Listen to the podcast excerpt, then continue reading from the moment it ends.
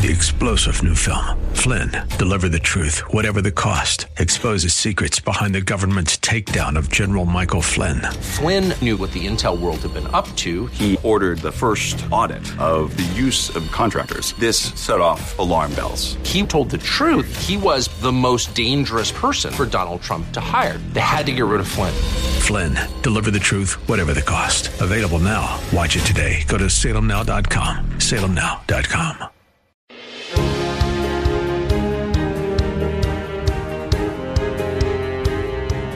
Welcome to Partners in the Gospel. I'm your host, Chaim Goldman, the Watchman. On Partners in the Gospel, we talk with ministry leaders, pastors, other local community members, as well as national influencers who are making a kingdom impact. And we are here, of course, on 100.7 FM, The Word, and also on podcast at The Word FM 1007.com. So make sure to check out all of our podcasts there. Today on Partners, we have Andrew Dalby, a friend of mine who is a Colorado Springs native. He's a local businessman, even has a street named after him here in, in town. Uh, and uh, he ran for mayor in 2023 in a field of a dozen people here. And uh, on this Partners in the Gospel, as we do, we're here to meet Andrew, find out about his faith, his testimony, but also what his uh, kingdom work here is in the city, because we want to encourage you by bringing people on who are actually doing something and don't quit, and that their faith is really what is is guiding them and is driving them most of all. But they're but they're not people just with their heads in the clouds. They have their feet on the ground and they're trying to make sense of what's going on here. And we're going to theme out the show. We never exactly know where the interviews are going to go, but overall the theme is being a mature local church, how we are the church and we need to act in a mature way. So Andrew Dalby, welcome to Partners in the Gospel. Thanks for having me. It's great to have you here. So give us some about your background, you know, what it was like growing up here in the Springs, how you came to faith and, you know, about your life. And let, let's, let's meet Andrew Dalby a little bit now. Sure. Absolutely. so, uh, I grew up here, uh, in town. Um, my parents got divorced when I was four. So I'm a child of divorce. And, uh, then, uh, we ended up on welfare. So I was I was raised by a single mom on welfare, and um, you know they say that uh, a lot of times you'll hear people in poor communities don't know how poor they are and everything. Well, that wasn't my experience, right? Uh, all my neighbors had more money than I did, and, and I understood that my parents couldn't get me everything that they uh, that they wanted to, but uh, I didn't understand why Santa Claus was such a jerk. Uh, so it always seemed like he gave the, the, the rich kids nice toys, and I got nothing. So um, needed a bigger chimney, I guess. Yeah, I, well, I, I don't know, but uh, you know, and, and so part of a lot of what I my concern is is not to lie to people, right? And so when we tell our children, uh, "Oh, Santa, he can see when you're sleeping, and he sees all the good things and the bad things that you do, and he's going to judge you and, and uh, reward you accordingly." Uh, and I heard that from my parents and from my Sunday school teachers and my school teachers and from the news. And, you know, we live here where NORAD is. And so every year they've got the NORAD Santa tracker. And so the government and the military and the newscasters, they all told me that Santa was real. And so I, I believed them. And uh, then, and it sure sounded, you know, when you're a kid, Santa and Jesus sure sound a lot alike. And so, um, when I, so I said, well, that's, when I learned that Santa wasn't, uh, wasn't what everybody said he was, then I kind of threw Jesus out there too. That people just lie to you to get you to do the way to do what you, they wanted to mm-hmm. act the way they want you to act. Right? Oh well, if you're nice, if you're if you're not if you're naughty, then you don't get anything. And if you behave yourself, then Jesus or Santa will will give you some reward. So uh, I was uh, so I rejected uh, the the faith of my parents at a at a fairly young age, um, and I was good in school, and so I went on to college to be a uh, to major in science. So my undergraduate degree is in, is in biochemistry, and um, as a scientist, I can never get to atheism because uh, I can because I can math, right? That's what that's, that's what I always say is, is uh, I can math. So I see order in things, right? Well, right, yeah. exactly. And so, like you know, you can hear all the different things different people say, but the thing that really got me is uh, I was in biochemistry uh, in a biochemistry class, and uh, just folding of proteins. If a protein is properly sequenced, it's already built. Just folding it has uh, there. It's just impossible. There's there's like 300 amino acids in albumin, which is a white of an egg.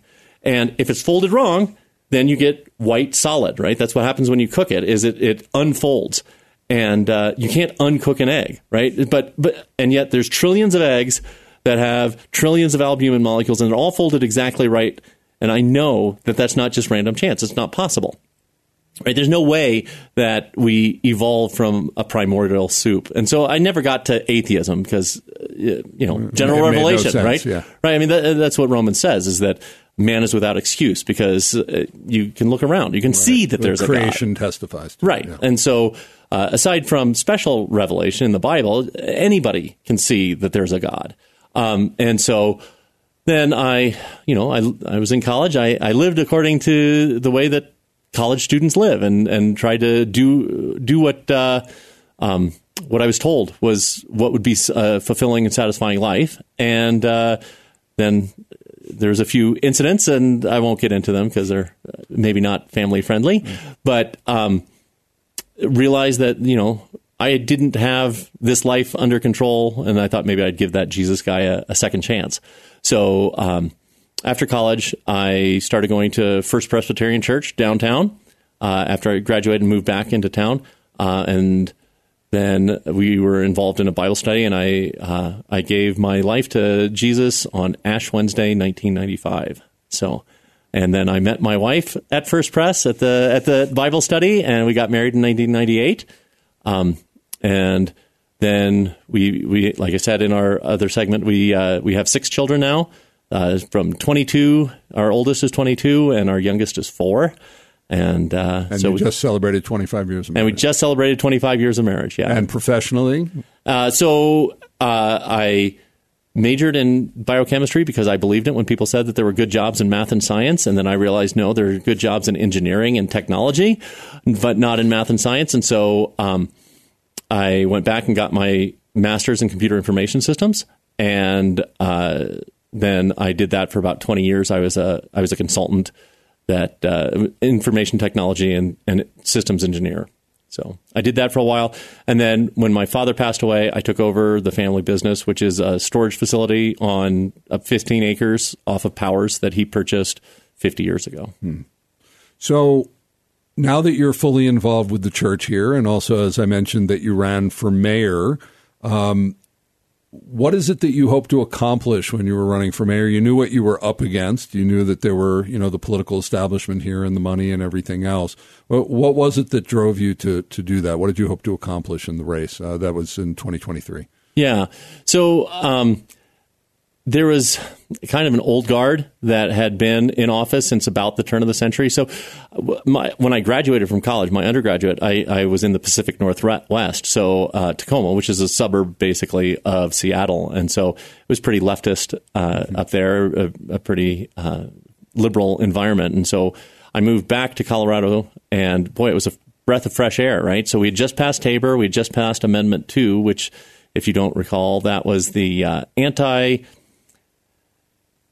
gay people are a protected class um, law. So it had it said that it was illegal to declare that homosexuality was a protected class, which not that you could discriminate. It wasn't Right. legal discrimination. It was No special rights. no special rights, right? Um, and it got struck down by the Supreme Court, you know, along with all the other stuff that they put in, like Obergefell, where you have to have special rights now. But, um, but it was it was a breath of fresh air. It was sanity, uh, and that, again, that was in the mid '90s when I came back to town, and you know, we were fiscally conservative. We were uh, the churches were dominant uh, in the area, and it just felt so much like a weight had been taken off of my shoulders. I have I have good friends who were missionaries in Saudi Arabia for a long time, and they said, you know, when they when they left Saudi Arabia, it just felt like you know, this evil weight was taken off of them, and to, to breathe fresh air again. And that's kind of how I felt.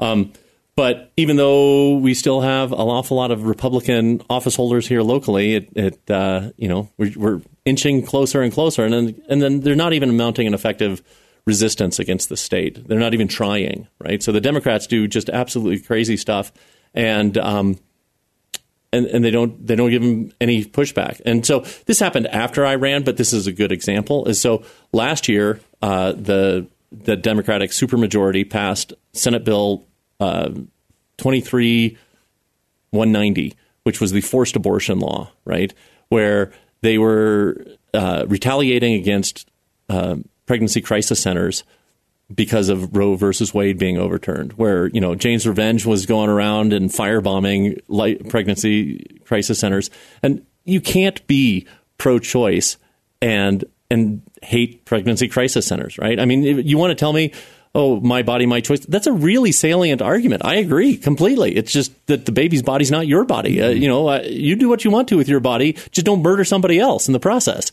Um, but uh, you know if a woman wants, if a woman feels pressured, and most women who get abortions feel pressured at some level, either financially, and I mean, that's like the, the pro argument, right? Is, oh, well, you're going to ruin their life. They, they won't be able to have the financial successes that they would if they had to raise a child. So, I mean, at the very least, it's financial pressure to have an abortion. But then she changes her mind and decides to go to a pregnancy crisis center and, and wants to get an abortion reversal pill. She's not allowed to do that under that, that law. It's clearly unconstitutional. Clearly, it's a, a bill of attainder that was designed to uh, harass certain religious communities. It's clearly an infringement on uh, uh, freedom of religion, and it's clearly just a lie, right? Uh, somehow, the, this law said that progesterone in high doses is perfectly fine and safe to give your boy if he if he thinks that he might be a girl, but it's not something that it, it's a pregnancy hormone. But you can't give it to a pregnant woman because that would be unsafe. It, it's just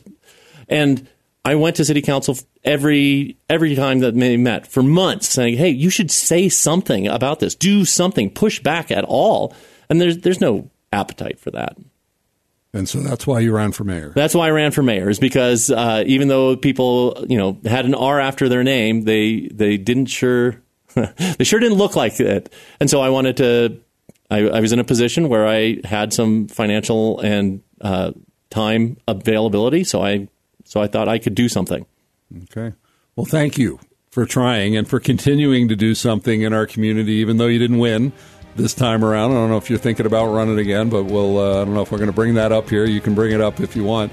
But when we come back uh, on, here on Partners in the Gospel, we're going to be getting more into the role of the church here and what it could be doing. Uh, to help our community in a better way. Has the church abdicate, abdicated its societal responsibility on a local level? We're going to be talking with Andrew Dalby about that when we return on Partners in the Gospel. I'm Chaim Goldman, the Watchman, and we'll be right back.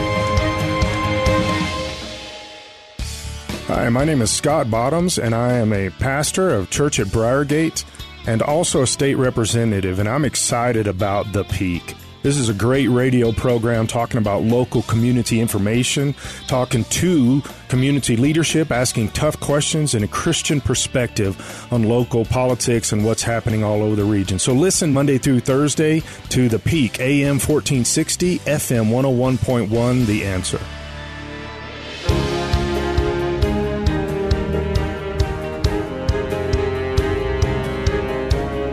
Welcome back to Partners in the Gospel. I'm Chaim Goldman, your host. So happy to have you joining us here on 100.7 The Word.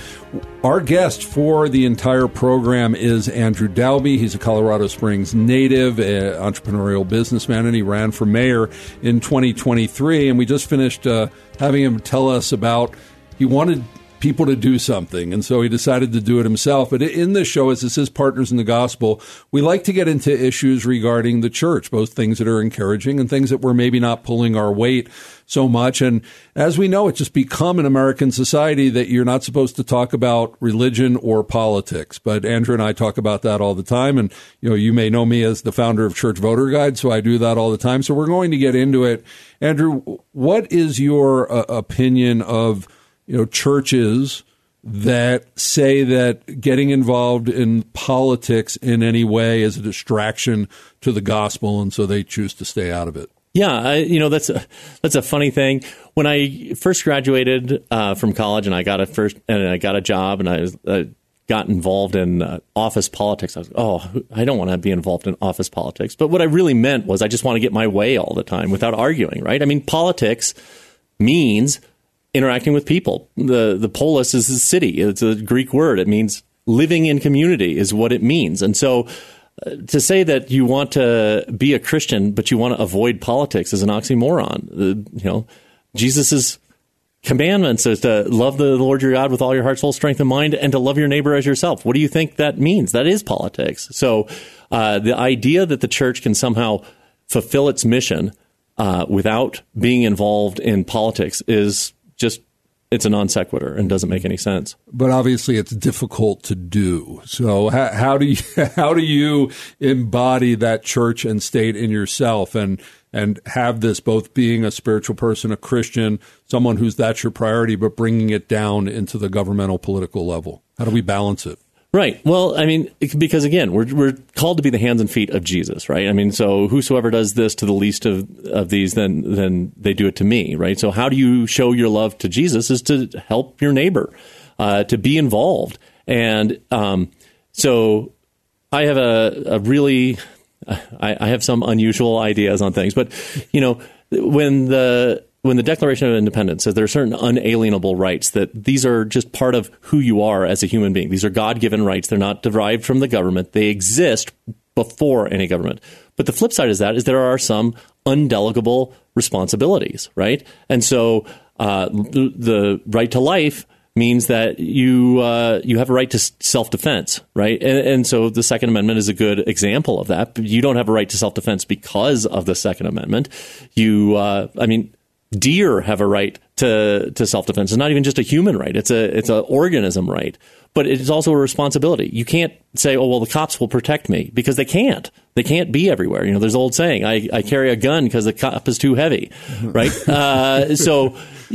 It's impossible for somebody else to do those things for you. You have to be involved, and so, um, you know, you have uh, you have a responsibility. Christ gave us the responsibility, both in how he created the, the ordered universe and also in his commands to the to the church as he as he gave them the commissions that he gave them. You know, go and make all disciple uh, disciples of all nations, but also, you know, feed my sheep.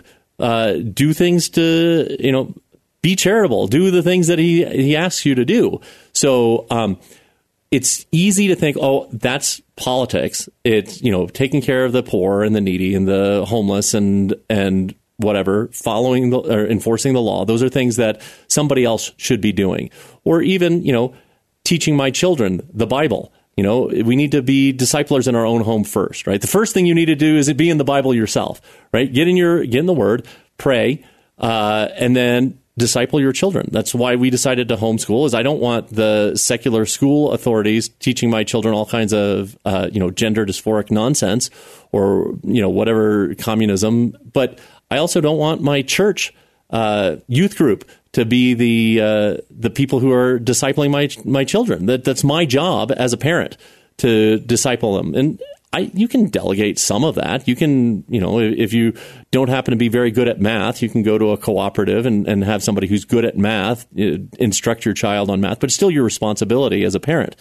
You can go take your kid to Sunday school or to church, but it's your responsibility to disciple your own children first and foremost, and then take it out of your home. So, you know, you, first in Judea, then in uh, uh, then in Israel, and then right, uh, first in Jerusalem, then in Judea, and, and then the then all, parts. Right, but so do it in your own home. Do it for yourself. Do it in your home. Then do it in your community. And maybe you don't go be a full time missionary, but but be a neighbor and uh, and find out where your neighbors have problems and help them.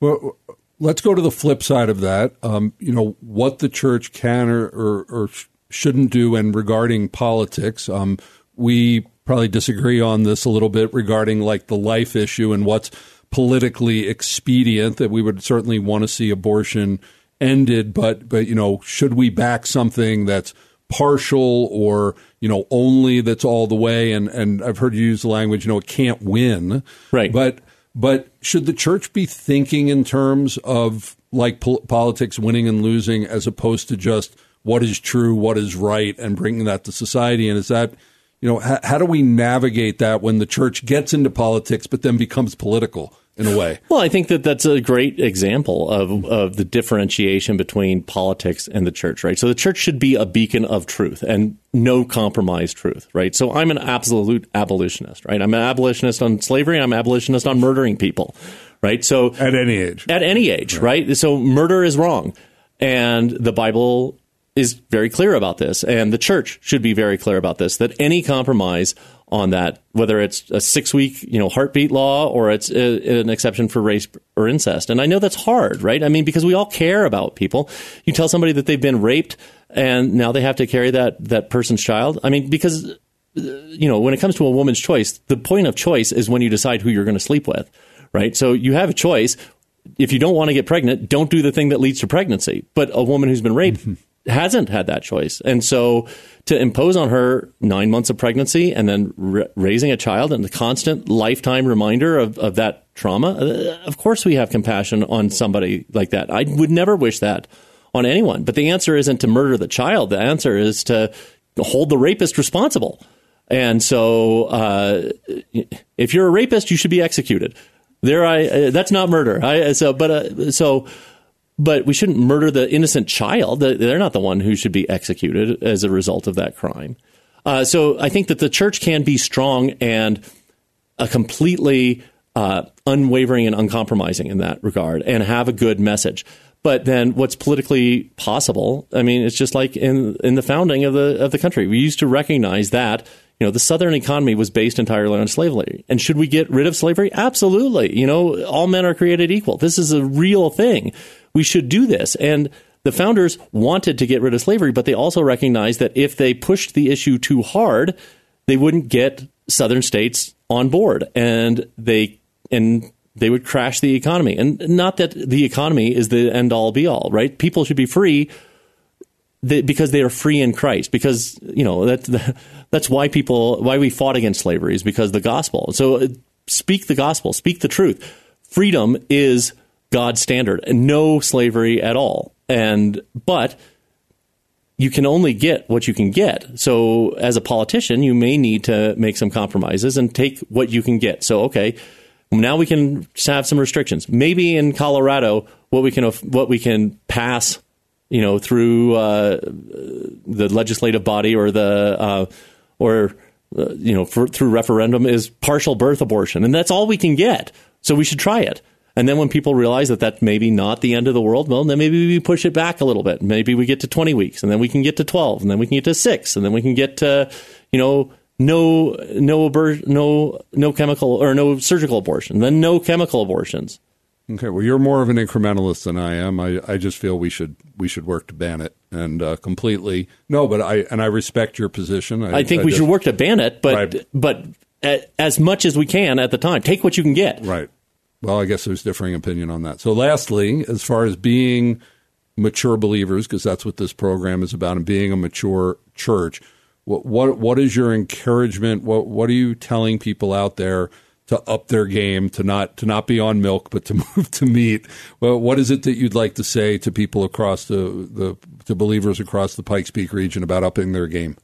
So I heard a sermon once, and I thought it was really good. Is that it said that you know when Paul said that you were still on milk, you were still being fed doctrine. And so doctrine is fairly easy. Uh, you know, we can argue about different doctrines. Oh, is infant baptism permissible or not? Or, you know, should it be by immersion or, you know, should we have wine or grape juice? And th- those are fine. And, and intellectually, there, there's some reason to do that. And I may have certain reasons and, and be very strong in my opinions on those. And I, I am. But, um, but then the be doers of the word, not just hearers only, is what I think is the real key to being a mature Christian. So uh, if you're going to the service to be fed, if you're going to hear a nice pep talk, um, then you're not really living as a as a mature Christian. You need to put some uh, put that into action. Do something in the church. You, everyone who calls themselves a believer should be involved in some way in serving the body and in serving their local community. Okay, wonderful. Andrew Dalby, thank you so much for being on Partners in the Gospel Today. This was a very uh, interesting and challenging discussion. Thank you for being on. All right, thank you. Uh, I'm Chaim Goldman, the Watchman, and you've been listening to Partners in the Gospel on 100.7 FM The Word. Catch all of our episodes and podcast on our website at thewordfm1007.com. And also check out The Peak, which is on our News Talk sister station, The Answer, AM 1460 and FM 101.1. That is Monday through Thursdays from 3 to 4 p.m. We're a local new conservative news talk uh, please check us out and also at thepeak.news. That's thepeak.news. Now, get out there into our local Pikes Peak community and be a mature believer. Put boots on the ground. Do something, my brothers and sisters, because this is the only city we have, and we want to leave it well for our posterity. Thank you for joining us on Partners for such a time as this. Shalom.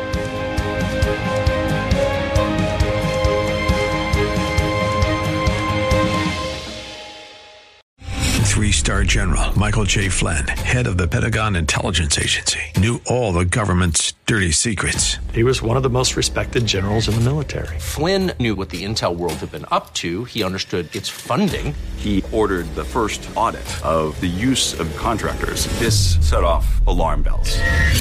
The explosive new documentary, Flynn, Deliver the Truth, Whatever the Cost, and covers the facts behind this scandal. Flynn told the truth. He was the most dangerous person for Donald Trump to hire. I find out the worst enemy that I'm going to face in my life is right here in America. They took my assessment and they wanted me to change it. And I was like, I'm not changing it. They had to get rid of Flynn.